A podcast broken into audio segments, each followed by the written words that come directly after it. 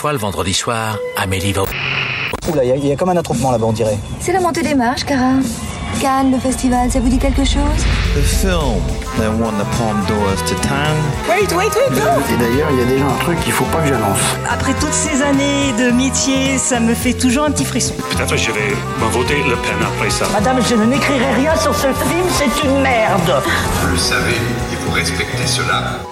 Nous ne sommes responsables de rien, nous nous excusons d'avance, mais non, pardon, le cinéma, jour 11, on est toujours au festival de Cannes, on est enfermés, venez nous sauver. Mais on n'est plus festif du tout d'ailleurs. hein, Alors, on a euh, été très festifs hier soir, et puis... Justement, on l'est plus. Et voilà, et maintenant nous ne sommes plus du tout festifs, c'est terminé. Je suis autour, blablabla, autour de la table avec... euh, c'est compliqué, hein. Autour de la table avec Alexis, salut Alexis. Salut Victor. Salut Sophie. Salut. Et salut Arthur. Hello. Oula, putain, c'est vraiment le truc le plus euh, C'est mon dernier enthousiaste. jour, c'est mon dernier jour. C'est vrai que toi tu parles le droit 3 d'être heures, tu vois. Ah non, vraiment c'est terrible. Aujourd'hui dans l'émission, on vous parle en compétition de Pacifiction d'Albert Serra, mais aussi de Broker de Koreeda, et on vous parlera en canne première du nouveau film de Rodrigo Sorogoyen, le réalisateur de Madre, le réalisateur de El Reino, le réalisateur de Antidisturbios. Je peux aller très très loin et très très longtemps avec ce truc-là. Son nouveau film qui s'appelle Asbestas avec Denis Ménochet et Marina Foïs. Mais euh, alors ça, il faut le dire aux gens, comme ça ils sont au courant. Il y avait un film en compète hier qu'on a raté. Et donc du coup, on, on a essayé, on s'est dit, on ratera aucun film de la compète et on vous parlera de tous les films de la compétition. Mais il y en a un qu'on a raté. Du coup, on est désolé, mais on risque de pas traiter dans l'émission Close de Lucas Dont. En tout cas, on, va pas le- on risque de pas le traiter sur le festival. Et pareil, quand il sortira en salle, évidemment qu'on va en parler. Oui, mais- exactement. Non, mais ça, quoi qu'il arrive. Si c'est le film qui remporte la palme, je me défenestre. Vraiment. hein, Mais il, il se peut qu'il soit. pour. Ouais, c'est bien parti pour, mais il se peut donc du coup qu'il soit passé après la cérémonie de clôture. Oui, alors peut-être au pire, on rattrapera post-cérémonie de clôture. Je sais, si, enfin, s'il a la palme d'or, ça, encore une fois, c'est avec des si, on mettrait Paris en bouteille. hein. Bon, euh, ou on, on couperait des arbres. Euh, vous connaissez pas ça, Ah, cette si, émission si, si, si. Couper les arbres, je viens de la comprendre. Voilà, bah oui, parce que c'est une scie. Oui, j'ai. du coup, j'avais compris. Bon allez, on commence tout de suite avec un film en compétition qui s'appelle Pacifiction d'Albert Serra que euh, Alexis s'est infligé. Est allé voir euh, hier euh, après-midi. Et si vous n'avez jamais entendu parler du film, euh, petite remise en contexte avec des tambours euh, pour essayer de, de remettre en contexte quoi. Ouais, c'est compliqué. Oh putain.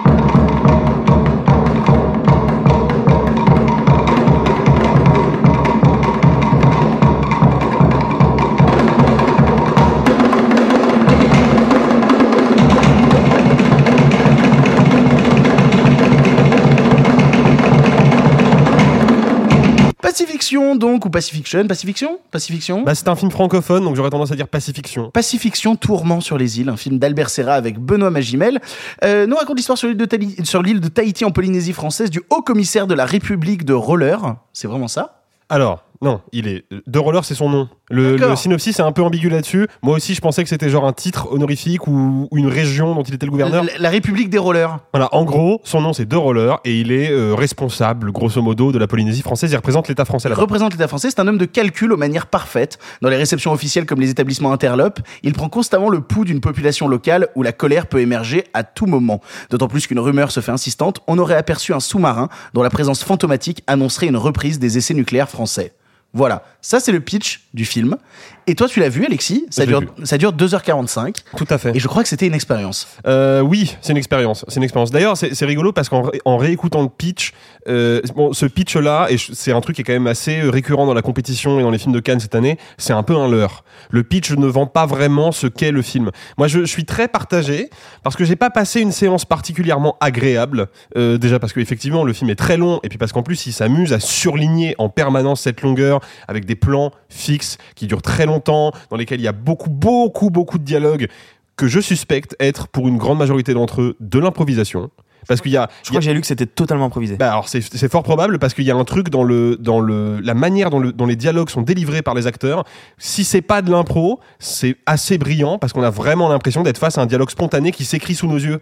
Et oui, ça- mais alors si c'est de l'impro, du coup, est-ce que c'est un truc exaltant ou est-ce que c'est un truc euh, un Bah, peu casse-gueule? euh, exaltant, je sais pas si c'est le mot. Moi, je, je, je recommande le visionnage du film. Euh, faut être un peu téméraire parce que, comme je l'ai dit, ça dure 2h45, c'est beaucoup de plans fixes, c'est beaucoup beaucoup de dialogues et euh, le résumé, le pitch du film est très très rapidement dilué. C'est juste un truc pour accrocher un peu le spectateur pendant la première demi-heure et après on part dans autre chose. En l'occurrence, on part dans Benoît Magimel qui se promène euh, à droite à gauche sur Tahiti, qui rencontre des gens, qui négocie des trucs et c'est une espèce de de voyage un peu futile dans une sorte de, de bourgeoisie un peu médiocre, consciente que quelque, que quelque chose cloche et que le monde autour d'elle court probablement vers sa destruction. Mais il y a quelque chose de très, euh, de très éthéré, de très onirique.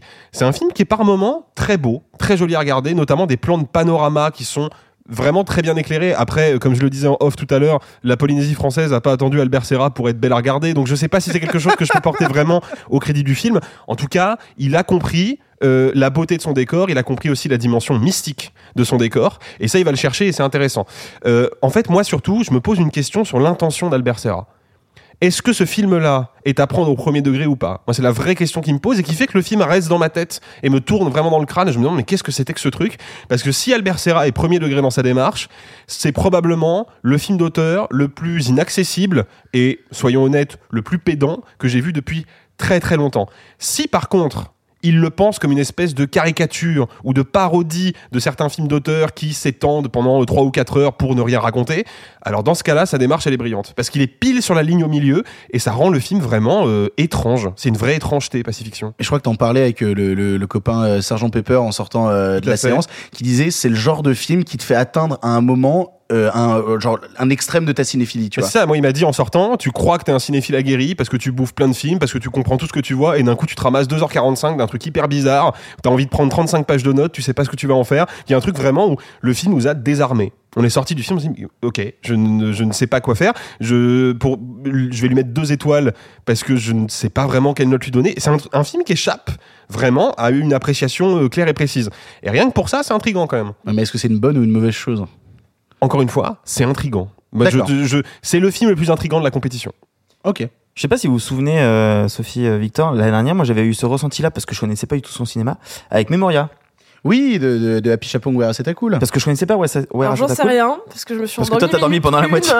Vraiment, ce genre de film où tu sais, tu sais, plan fixe, et puis il y a ce moment à Cannes où t'es fatigué, tu fermes les yeux une minute et tu les réouvres genre une, une minute Et le plan n'a pas changé. Et là, le plan ne changeait jamais. Ouais. Dans Memoria, c'était Donc, en fait, terrible. quand, quand tu racontes, quand tu racontes euh, ce côté euh, plan fixe, jouer sur la longueur, euh, l'accentuer, avoir, euh, alors pour le coup, Memoria, euh, pas du tout bavard, c'est même l'inverse. Mais dans ce côté expérience, et c'est marrant, euh, ce truc de j'ai atteint les limites de ma cinéphilie, je l'ai ressenti l'année dernière avec Memoria.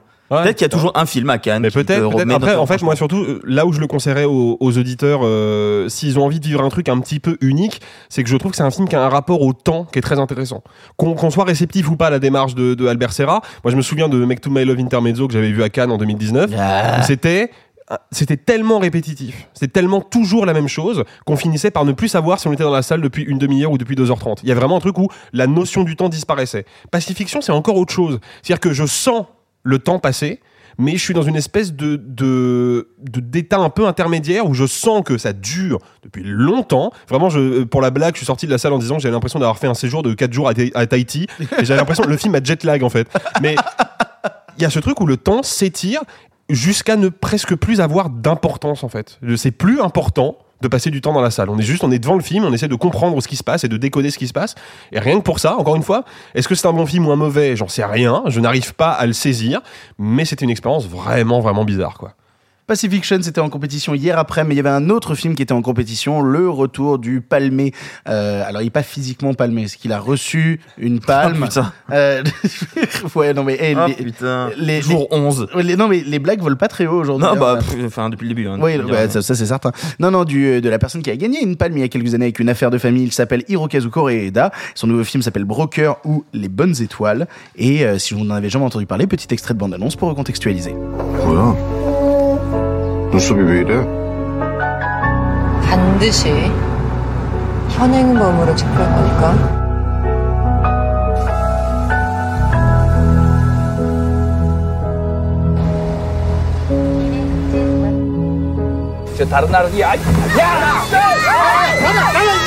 구성아, 우리랑 이제 행복해지자꾸나. 응? Les Bonnes Étoiles ou Broker de Hirokazu Koreeda avec Song Kang-ho, un film tourné en Corée du Sud alors que le cinéaste est japonais, mais je vais en reparler. Un film que j'attendais énormément. Je vais, je vais me permettre de commencer euh, sur le film donc, qui nous raconte l'histoire par une nuit pluvieuse d'une jeune femme qui abandonne son bébé. Il est récupéré illégalement par deux hommes bien décidés à lui trouver une nouvelle famille. Lors d'un périple insolite et inattendu à travers le pays, le destin de ceux qui rencontrent cet enfant sera profondément changé.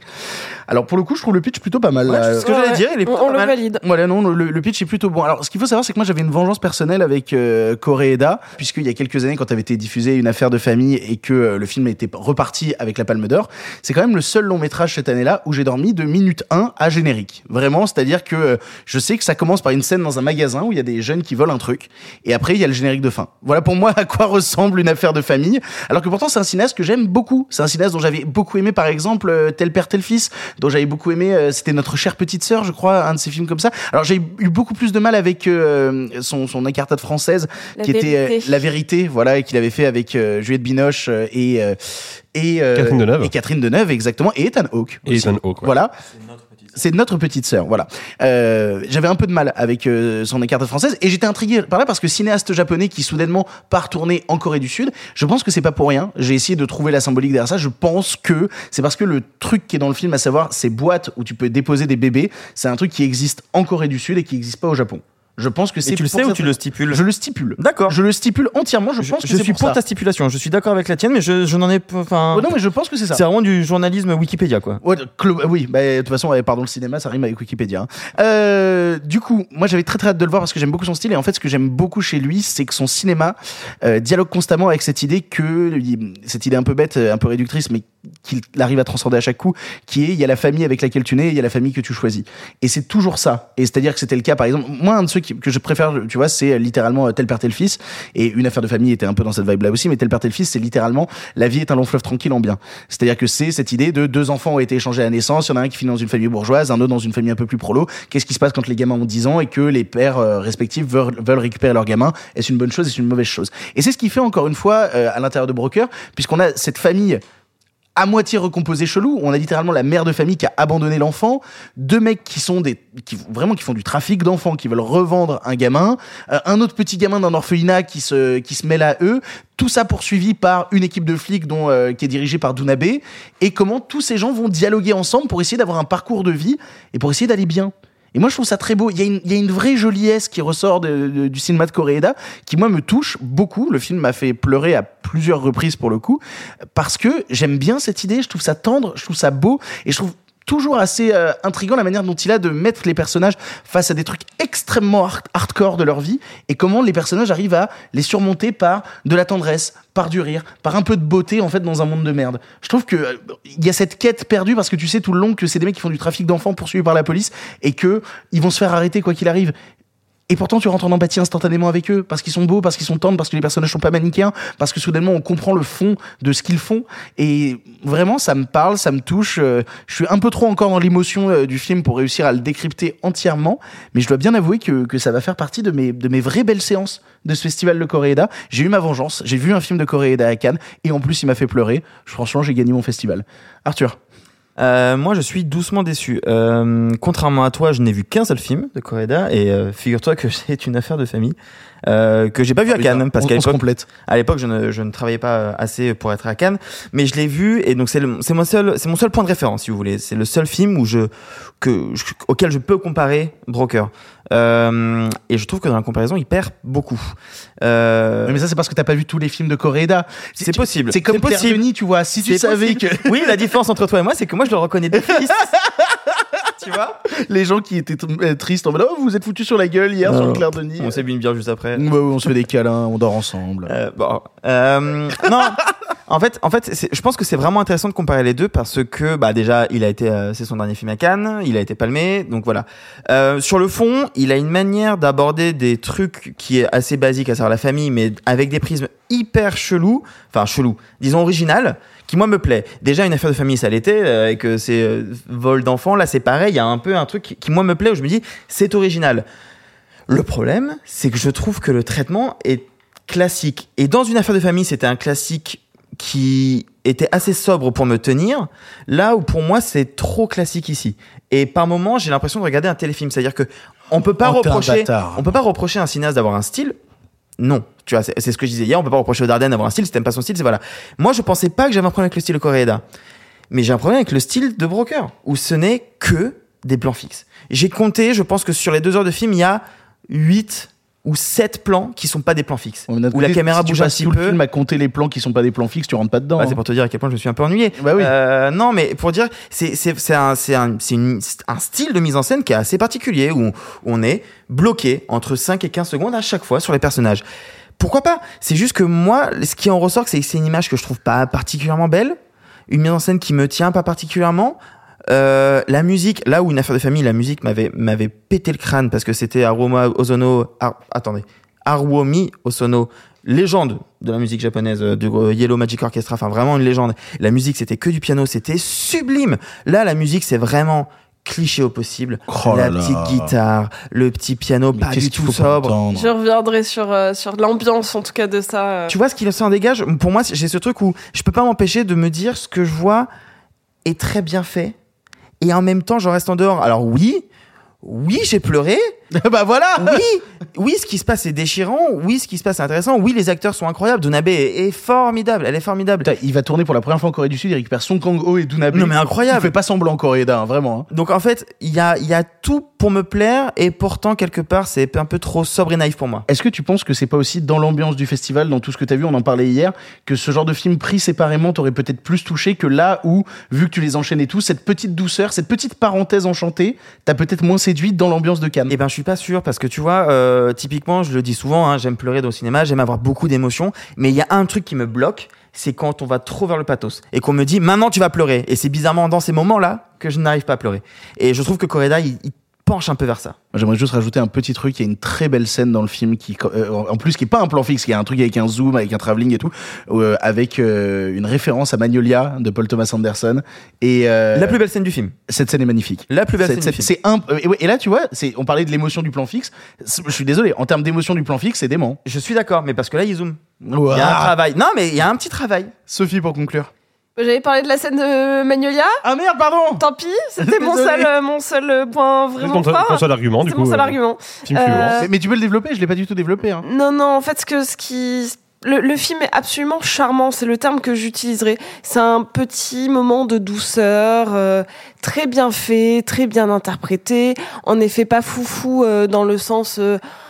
C'est pas tape à l'œil en termes de mise en scène, c'est un film extrêmement accessible, peu importe ton niveau de cinéphilie, ce qui, à Cannes, de temps en temps, est... ag- on- on parlait du, du, du Serra, là, genre là, non. Là, tu es sur du niveau pour tout le monde et ça fait aussi plaisir de de- d'avoir une espèce d'unification autour de des émotions simples du cinéma. Je trouve qu'il a un petit côté euh, road trip Sundance qui est à la fois pas pour me déplaire et que je trouve à la fois pas, complètement maîtrisé parce que c'est pas son univers en fait. C'est on n'est pas du tout sur du Little Miss Sunshine. Et en même temps il y a un peu cette espèce de dynamique de fuite en avant euh, sur des personnages qui sont pas censés être tous ensemble dans un van et qui sont obligés de de communiquer et de s'aimer et de ou d'apprendre à s'aimer ce qui est en fait littéralement le pitch de Little Miss Sunshine. Et euh, la musique en effet je trouve qu'elle fait très US mais elle fait très euh, random euh, Sundance Music US la référence à Magnolia, pour le coup, elle est parfaitement bien choisie parce que elle prouve que t'as beau être tous ensemble, là, ils sont tous tout seuls d'une certaine manière. En tout cas, c'est ce que dit Magnolia. Et donc, il y a un parallèle sur le film choral où les personnages euh, s'aiment ou ne s'aiment pas. Et donc, je trouve qu'il l'a très bien interprété. Mais peut-être qu'il n'était pas assez exigeant, en tout cas pour moi. Je, rejoins, euh, je, je souscris complètement à ce que dit Arthur, puisque je trouve que c'est adorable comme film. Mais je, je suis restée un petit peu en dehors parce que euh, peut-être trop simple en effet à Cannes euh, quand on a bouffé du euh, Tchaïkovski. ouais. ouais. Voilà, je- j'arrive même plus à le prononcer en fin de festival. euh, Vous avez compris et qu'on a on a été emmené euh, sur un niveau un petit peu hard, level up de cinéphilie dès le début avec des mises en scène très grandiloquentes ou ou quand on sort de Leila's Brothers ou des choses comme ça, peut-être que le Koreeda il passe un petit peu comme euh, un, un petit bonbon. C'est ça, un petit bonbon. C'est un petit bonbon, mais du coup, ouais, en effet, en termes de peut-être de notation, il perd un peu, quoi. Bah ouais, est-ce qu'il a mérité sa place en compète, tu vois? Oui, oui, oui, oui, oui, oui, oui, oui, oui. Alors, Euh, quoi, ok. c'est- un- Tu en penses, quoi Moi, je trouve pas. Hein. Ah putain, si quand même, sans déconner. Non, je suis pas, je suis plutôt du côté d'Arthur. Je suis. euh, Non, en mais à la fait, limite, tu le mets en première. voilà pourquoi il- son travail. pourquoi mais- il est pas en, en canne première? Et pourquoi Sorogoyen, qui est formidable, il est en première? Et pourquoi Emmanuel Mouret il est en première? Alors, alors ça, c'est un débat qui est très compliqué. Vous le savez que les choix aussi des, de la compète Évidemment, évidemment. viennent de la qualité des tapis rouges et le tapis rouge de Broker, qu'on le veut ou Ah, non, gueule. Bah oui. a une gueule de fou et puis surtout contient quand même dans, dans son casting euh, la chanteuse de, de K-pop dont j'ai plus du tout le blaze. Oui. Oui, c'est ça. Donc là, en termes de te ramener des gens avec des regards sur le tapis rouge, c'est juste hallucinant. Donc moi, je suis pas étonné que le film passe en compète. Il y a aussi toujours un point de vue un peu marketing. Bon, il est temps, les amis, d'écouter le dernier épisode des aventures de Thomas y est, La grande saga touche à sa fin. C'est ça. On a laissé Thomas euh, sur le tapis rouge alors qu'il n'avait pas la bonne couleur d'invitation et qu'il essayait de rentrer pour voir le film Le et que c'était pauvre. la Il est un peu galère. bête quand même. hein, enfin. Oui, mais je crois savoir qu'il a réussi à rentrer dans la C'est salle. vrai? Ouais, je crois savoir. C'est le dernier épisode des aventures de Thomas Hakan qui n'est pas du tout un placement de produit. Alors, je vais être très honnête avec vous. Je vais être très honnête euh, avec, avec euh, ceux qui nous écoutent dès maintenant. Euh, quand euh, NordVPN nous a approchés pour, euh, pour le festival de Cannes, on était très contents parce qu'on avait plein d'opportunités de sponsors qui s'étaient cassés la gueule et ça se finance en fait un festival de Cannes on était ravis de pouvoir faire un truc avec eux on leur a dit par contre on veut carte blanche pour pouvoir faire n'importe quoi c'est le cas vous avez entendu les aventures de Thomas Cannes c'est plutôt n'importe quoi le Quand dernier même, euh, il y a quand même euh, Cronenberg qui lui a proposé de lui pro- de lui de, De s'écorcher vif. de s'écorcher vif pour qu'il ait son costume. Quand Exactement. même. Donc ça, nous, ça a été un pur plaisir. Et surtout, ce dernier épisode, je vous avouerai que quand je l'ai écrit, je me suis dit, ça passera jamais. C'est sûrement le... euh, En vrai, quasiment en termes de fiction, c'est un truc dont je suis un peu fier, alors que c'est un placement de produit pour NordVPN. Bref, vous écoutez, c'est le dernier épisode des aventures de Thomas Hakan. Les aventures de Thomas Hakan.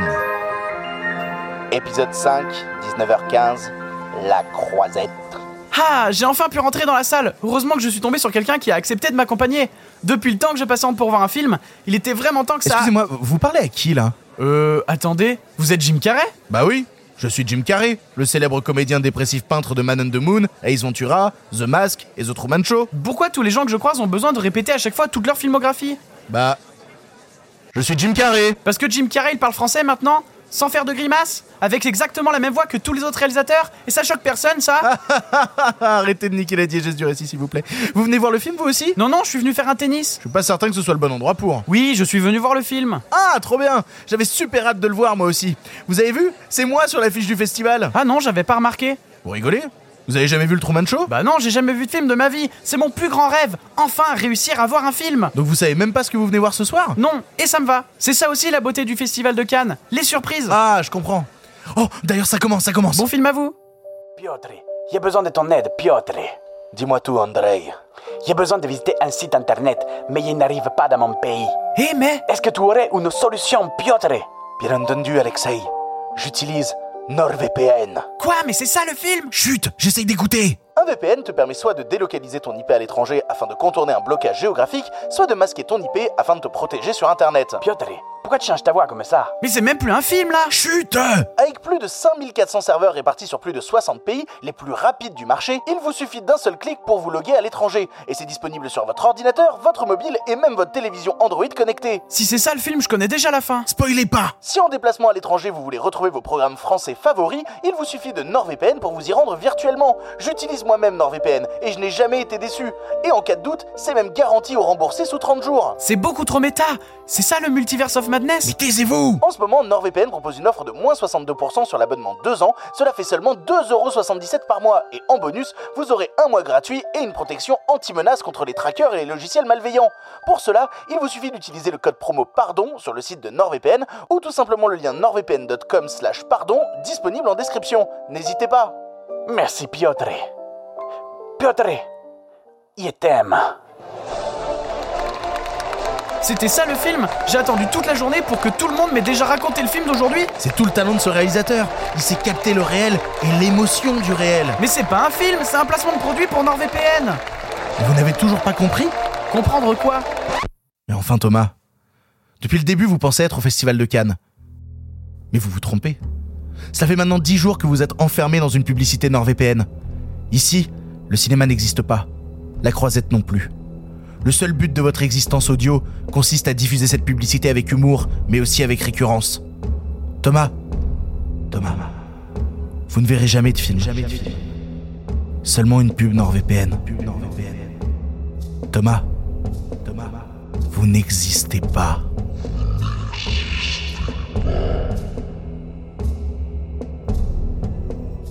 Bon allez, je retourne sur l'affiche. Bonne journée, à très vite. Au revoir Jim Carrey Bon, j'ai pas tout compris à ce qu'il m'a dit à la fin, et je crois même que ça faisait un peu peur.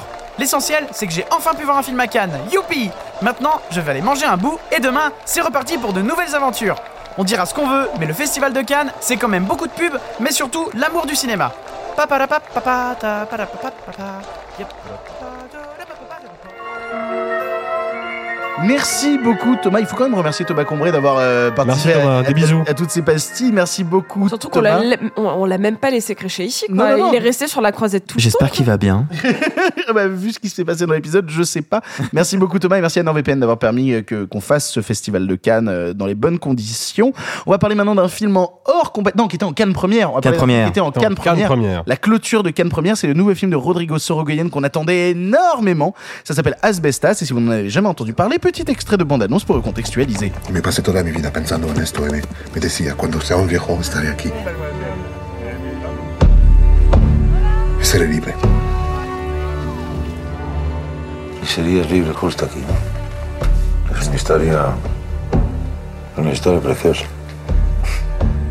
¿Tú crees que este sitio para mí es un capricho? No, Sean. Este sitio para mí es todo.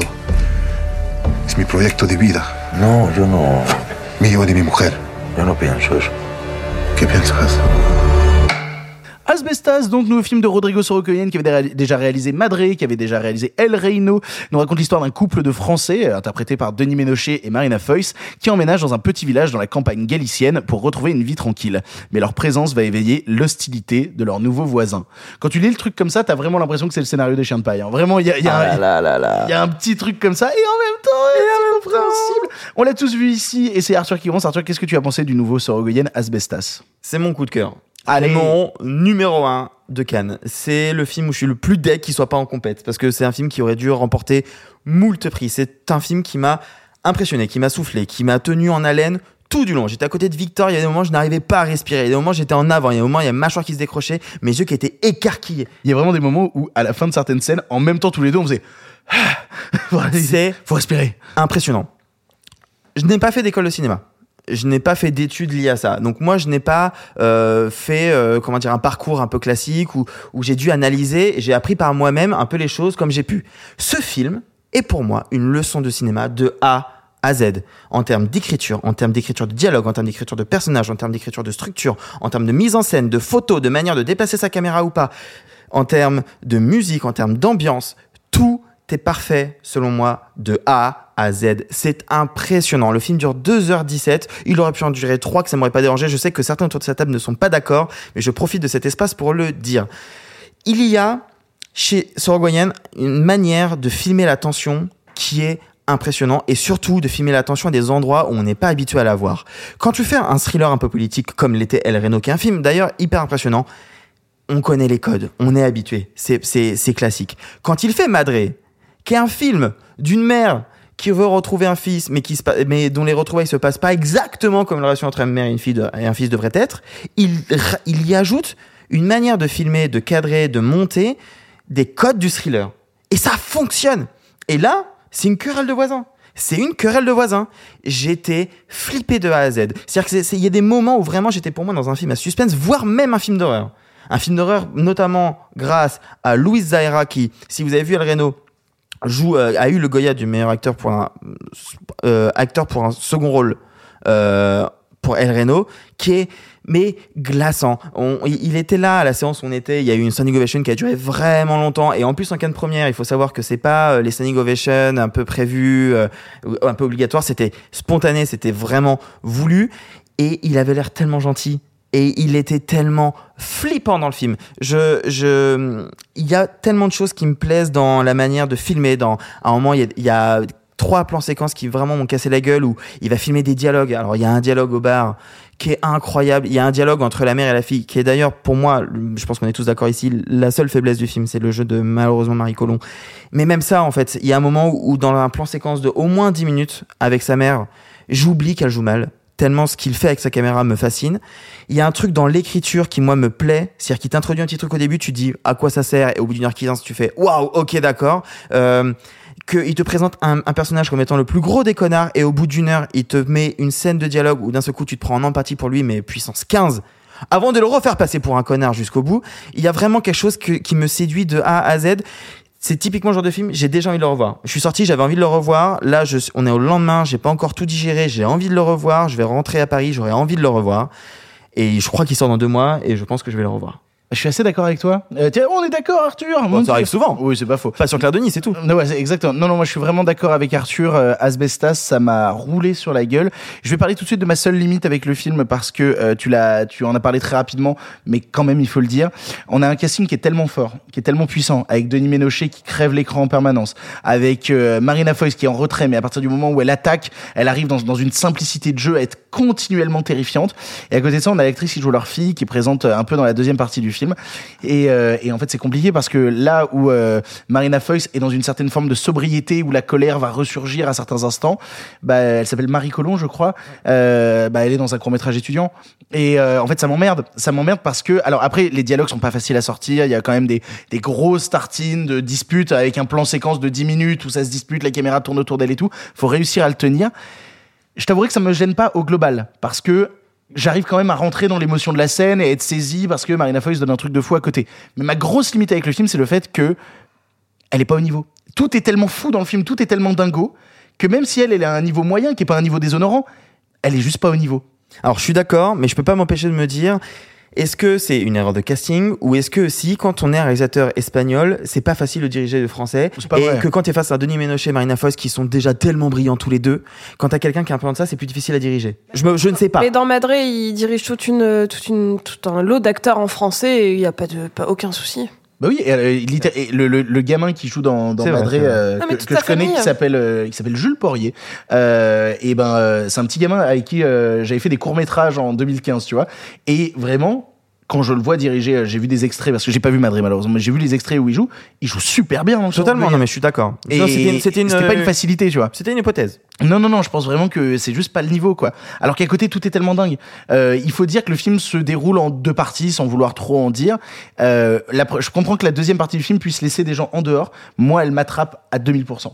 La première partie est terrifiante. La première partie, c'est vraiment un film de parano, un film d'angoisse. Vraiment, on se dit comment est-ce que les personnages vont réussir à survivre à un environnement qui est ultra hostile et qui part de quelque chose d'anodin pour même nous faire. Il y a une séance, de- il y a une séquence de discussion dans un bar où deux personnages, le plan est quasi fixe et discutent pendant 10 minutes au bar pour essayer de comprendre les motivations de chacun des personnages parce que le film n'est pas manichéen, c'est-à-dire que chacun a ses propres raisons d'être dans telle situation. C'est brillantissime de jeu, c'est brillantissime de puissance, de tension. Et en fait, c'est ça tout le temps, même dans la deuxième partie. Il y a une scène où Marina Foïs transporte des moutons dans la deuxième partie Oh du film. là là. J'ai rarement été autant en tension alors que juste elle se balade avec des moutons. C'est dingo ce qu'elle va faire Sorogoyen avec sa caméra, c'est dingo ce que les comédiens arrivent à donner dans le film. C'est un des films les plus irrespirables que j'ai vu euh, pendant ce Cannes. Vraiment, je trouve ça brillant de bout en bout. Et c'est vraiment ce qu'on disait euh, tout à l'heure, à savoir qu'il y a des injustices et des films qui se retrouvent pas Mm. en sélection. Celui-là qui soit pas en compète, je ne comprends pas. Mais je ne comprends pas que Asbestas n'y aille pas. Alors, j'ai entendu des gens dire, parce que comme je vous ai dit, moi j'ai assez peu de connaissances sur le cinéma de Sorogoyen, mais il y a des gens qui disent que c'est sûrement un des plus grands publics de Sorogoyen, un des plus accessibles. Est-ce que vous trouvez ou pas? Je suis pas d'accord. Non, je suis pas d'accord non plus. Parce qu'il y a des gens qui disent que vu que c'est une version un peu plus classique de son cinéma, ça permet d'atteindre un grand public, là où un Madré, par exemple, pourrait laisser des gens plus en dehors. Mais non mais attends, El Reno c'est un thriller politique, c'est accessible à tous ceux qui s'y connaissent. Enfin tu vois, enfin. Non, mais peut-être. Moi, je, je me fais le commentateur des commentateurs. Madré, c'est assez, assez resserré comme film pour le coup, c'est assez court donc. euh, D'accord. Moi je trouve par contre qu'ils sont plus impressionnants. Ah, tu trouves à ce point-là? Ah ouais. Après, j'ai pas vu sa série et Sophie l'a l'a vu, elle va en Ouais. parler, mais euh, moi je trouve que c'est son plus impressionnant. Et c'est, tu vois la progression du type. Non, Asbestas, vraiment, il va encore me travailler très très très longtemps. Alexis Euh, ouais, alors moi j'aime bien, euh, j'aime bien Asbestas, euh, mais j'ai un souci avec la structure du film. C'est-à-dire que euh, pour moi, Rodrigo Sorogoyen fait un truc qui est assez couillu et que je, je lui reconnais ce, ce courage-là, c'est que il, il lance son film pendant une heure euh, et demie, quelque chose comme ça, sur vraiment la piste d'une espèce de thriller un peu posé, euh, très anxiogène, très très angoissant. Et puis en milieu de film, il va briser cette dynamique et il va partir sur complètement autre chose. Le souci, c'est que moi, je trouve qu'il part sur quelque chose qui tient beaucoup moins la route. C'est-à-dire que par exemple, si on compare deux plans séquences très marquants dans le film dont vous avez déjà parlé, on a d'abord dans la première partie le plan séquence dans euh, l'espèce de buvette euh, slash bar euh, du village où il y, a une- il y a une confrontation entre Denis Ménochet et euh, Zahera. Et, et cette confrontation, elle dure très longtemps. Elle est vénéneuse, elle est anxiogène, elle est écrasante. Et vraiment, moi, elle m'a cloué au fauteuil de stress, quoi. Et puis, on a, dans la deuxième partie, une confrontation entre Marina Foïs et sa fille, jouée par Marie Colomb. Et là, je trouve que le film, d'un seul coup, semble perdre de vue son, objectif. C'est que d'un seul coup, je trouve que la, caméra n'est est plus dans une maîtrise apparente. Évidemment, techniquement, c'est irréprochable, mais j'ai l'impression que il- est un peu au petit bonheur la chance. Tiens, je vais rester deux minutes sur le visage de Marina Foïs parce que je ne sais pas vraiment euh, où va mon plan et où va la dynamique de la scène. Moi, je trouve qu'il y a quelque chose qui est beaucoup moins rigoureux dans la deuxième partie. Et puis surtout, je trouve qu'elle fait s'achever le film sur une fausse résolution. Et moi, ça me pose un peu problème. C'est que j'ai vraiment l'impression que le film me dit, bah voilà, l'histoire elle est terminée, je suis allé au bout des choses. Et quand on regarde le script et quand on se refait les enjeux, et ben en fait, ils sont pas résolus. En tout cas, pas tous. Alors ça, c'est le, le cas de, de son cinéma en général. Alors j'ai pas vu El Reino, mais dans Madrid, c'est ça aussi. Ok, parce que moi, pour le coup, ça me pose un peu problème. J'ai l'impression que le film essaye de me dire que ça y est, il est résolu et que je devrais euh, sortir de la salle en ayant l'impression que l'histoire s'est terminée. Et ben non, je finis sur une, je reste sur ma fin euh, scénaristique. Le film n'est peut-être pas résolu, mais les enjeux émotionnels du personnage le sont. Pour moi, Euh, non, je suis pas d'accord. Non, non, non. Ah, bah, moi je trouve que si. Moi, je suis pas d'accord. Moi, il y a, il y, a le- il y a un personnage qui, dans la dernière scène, est filmé en très très gros plan et un. En plus, les changements du visage sont incroyables, qui passe du sourire à la tristesse et tout. Pour moi, ce plan-là dit, ça y est, son l'état émotionnel du personnage a évolué vers le truc qui était de sa recherche euh, désespérée. Je ne sais pas si vous vous souvenez, vous qui nous écoutez depuis longtemps, de ce débat que j'ai eu sur Madré avec Simon, qu'on adore, mais absolu, il était dans nos top, toi, tous les deux, et la fin, on n'arrivait pas à se décider. Pour moi, c'était pessimiste, et pour Simon, c'était optimiste. Ouais. Et vraiment, on était... c'est un- intéressant. Ouais, parce que, euh, pareil, euh, la, la- dans Madré, la mère passe un coup de fil. Non, non, je spoil pas. Hein. Ah oui, d'accord, j'ai eu un très peur. Elle, elle passe un coup de fil. Elle passe un coup de fil, Sophie Oui, elle passe un coup de fil. Elle a un téléphone, Sophie Oui. Incroyable. Et bah, il y a le même truc de son intonation, son sourire. Tu sais pas si, genre, il recrée une nouvelle boucle, une nouvelle narration, ou si ça veut dire qu'elle est, qu'elle, qu'elle- qu'elle a fait son deuil, quoi, enfin que l'histoire est finie. Et là, c'est pareil. Et moi, que moi j'adore perso. Bah, euh, oui, moi, moi j'aime beaucoup cette fin. hein. Je l'aime vraiment beaucoup. hein. Euh, Alexis, tu avais quelque chose à rajouter? Euh, oui, en, en vrai, en vrai, je suis un petit peu, je suis un petit peu dur avec le film parce que vous avez été euh, dithyrambique avec lui et qu'il fallait que j'apporte un petit peu de, de un, un- un Contrepoint. petit contrepoint exactement. Moi, il y a quelque chose que le film fait que je trouve vraiment euh, touchant et pertinent, c'est que par moments il verse dans le genre pur et dur. Et ça, euh, moi, c'est quelque chose qui m'a surpris. Il faut savoir que c'est le premier Sorogoyen que je vois.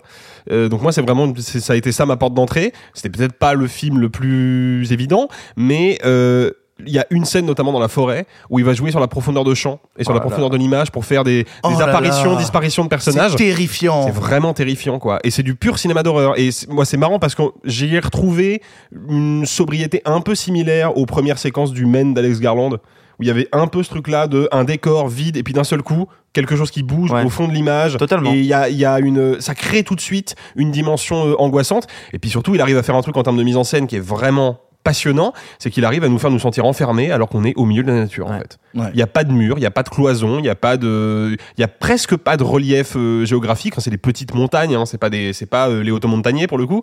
Et je me suis toujours senti écrasé euh, par la mise en scène. Et ça, c'est vraiment impressionnant. Et puis, tu parlais du genre, il verse aussi dans les séquences oniriques. La séquence où t'as Ménoché qui est face à des éoliennes, qui est globalement un truc. Oui, euh, mais là, là, pour moi, on est un petit peu plus dans le cinéma euh, d'auteur, euh, un peu contemplatif, si tu veux, mais c'est c'est un onirisme qui est par petites touches, quoi. c'est c'est incroyable. J'arrive pas à croire que je suis en train de dire. C'est un film de tension incroyable sur des éoliennes. Alors que. Mais d'ailleurs, on en a pas parlé, mais il y a un sous-texte écologique qui est très Ah intéressant. bah oui, aussi, hein. totalement. Ah, que moi je trouve, euh, j'ai du mal à, Ah ouais à situer son point de vue là-dessus. Mais Ah bah, encore une fois, je pense que c'est le but euh, du film de, de nous perdre un petit Moi, peu. je le trouve hyper intéressant justement de ce qu'il propose. Sophie. Sorogoyen, donc j'ai pas vu El Reino, mais j'ai vu Antidisturbios euh, qui parle de violence policière et Madré, et donc Asbestas, et je, je vois un vrai point commun entre tout, c'est que Sorogoyen, ce qu'il aime faire, c'est confronter des univers qui ne peuvent pas parler entre eux. Que ce soit euh, des manifestants et de la police, que ce soit euh, une mère en deuil et un jeune garçon qui découvre sa sexualité. J'imagine que dans El Reino, il doit y avoir ça aussi. Les mondes ne sont pas conciliables. Donc ça crée des dialogues impossibles, ce qui crée de la tension impossible et insoutenable. C'est la force de Sorogoyen parce que j'ai jamais vu aucun, pour l'instant, réalisateur réussir à avoir ça comme axe narratif de tous ces films ou de ces séries hein, parce qu'encore une fois Antidisturbia c'est une mini-série et normalement il y a une saison 2 peut-être Enfin, D'accord. en tout cas là il y a six épisodes et euh, normalement il y a une saison 2 sur un autre fait qui aurait marqué euh, l'Espagne voilà c'est j'ai un vrai souci avec le film. Ce qui m'embête un peu c'est je sais pas si vous la je ne sais pas si ça vous l'a déjà fait. Quand un film est en deux parties et que la première fin qui vient, genre vraiment euh, scinder le film en deux, arrive, tu es persuadé que c'est la vraie fin. Parce que c'est ce que on t'a c'est ce qu'on t'a promis le film dure quand même un certain moment donc c'est à dire que moi j'ai vu une fin. Tu te rêves Mais, euh, je, je vous dis ce que j'ai ressenti hein. Je- ah, je- c'est bizarre, je me suis dit ok c'est la fin du film. Et après je vois que ça, que ça continue puis c'est pas genre juste une euh, comment un, pas un prologue du coup un un épilogue. C'est pas un épilogue c'est une vraie nou Oula, c'est long Et donc du coup, moi j'étais persuadée que ça allait se terminer sur un événement que vous avez tous en tête. Oui. Ou peut-être... ouf que t'aies pensé que c'était la fin? Mais oui, j'étais persuadée que c'était la fin. J'ai plus de notion temporelle, hein, donc je savais pas si ça faisait deux heures ou une heure que j'étais en salle. 1h15 à peu près. Ouais, bah ça, voilà. Donc du coup, j'ai senti la deuxième partie passer Ah, bah vraiment ouais, très fort. Ah merde. Donc je pense qu'il y a ça, mais c'est en vous écoutant parler que j'ai réalisé que c'était pourquoi le film m'avait semblé très long. Parce qu'à un moment, j'ai fait bon, bah on va se lever, on va aller manger. Pourquoi ça dure aussi longtemps D'accord. Ah merde Mais pourquoi il se... Pourquoi il y a des chèvres Genre qu'est-ce qu'il... Ok, oh, alright, film, tu m'emmènes ailleurs, sauf que du coup, moi, j'ai un peu perdu d'attention et d'émotion, puisque bah, j'étais persuadée que c'était fini.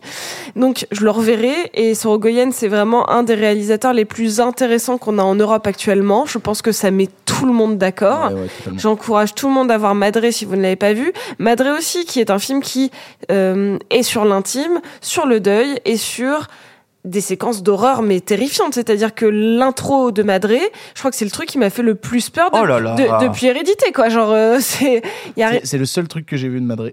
Voilà. Oh là c'est là. terrifiant. Bah, Il- c'est il- terrifiant. Il y a une séquence de Home Invasion aussi qui est quand même bien tenue dans Madrid. hein. Oui, que, bah, clairement. hein. Oh là Mais là. là, là, pareil, hein, il y a un jeu d'ombre. Mm. On n'est pas loin du Home Invasion à pas mal d'aspects. Est-ce que on est d'accord sans que ce soit un spoil? On a tout le temps peur qu'il arrive quelque chose au chien.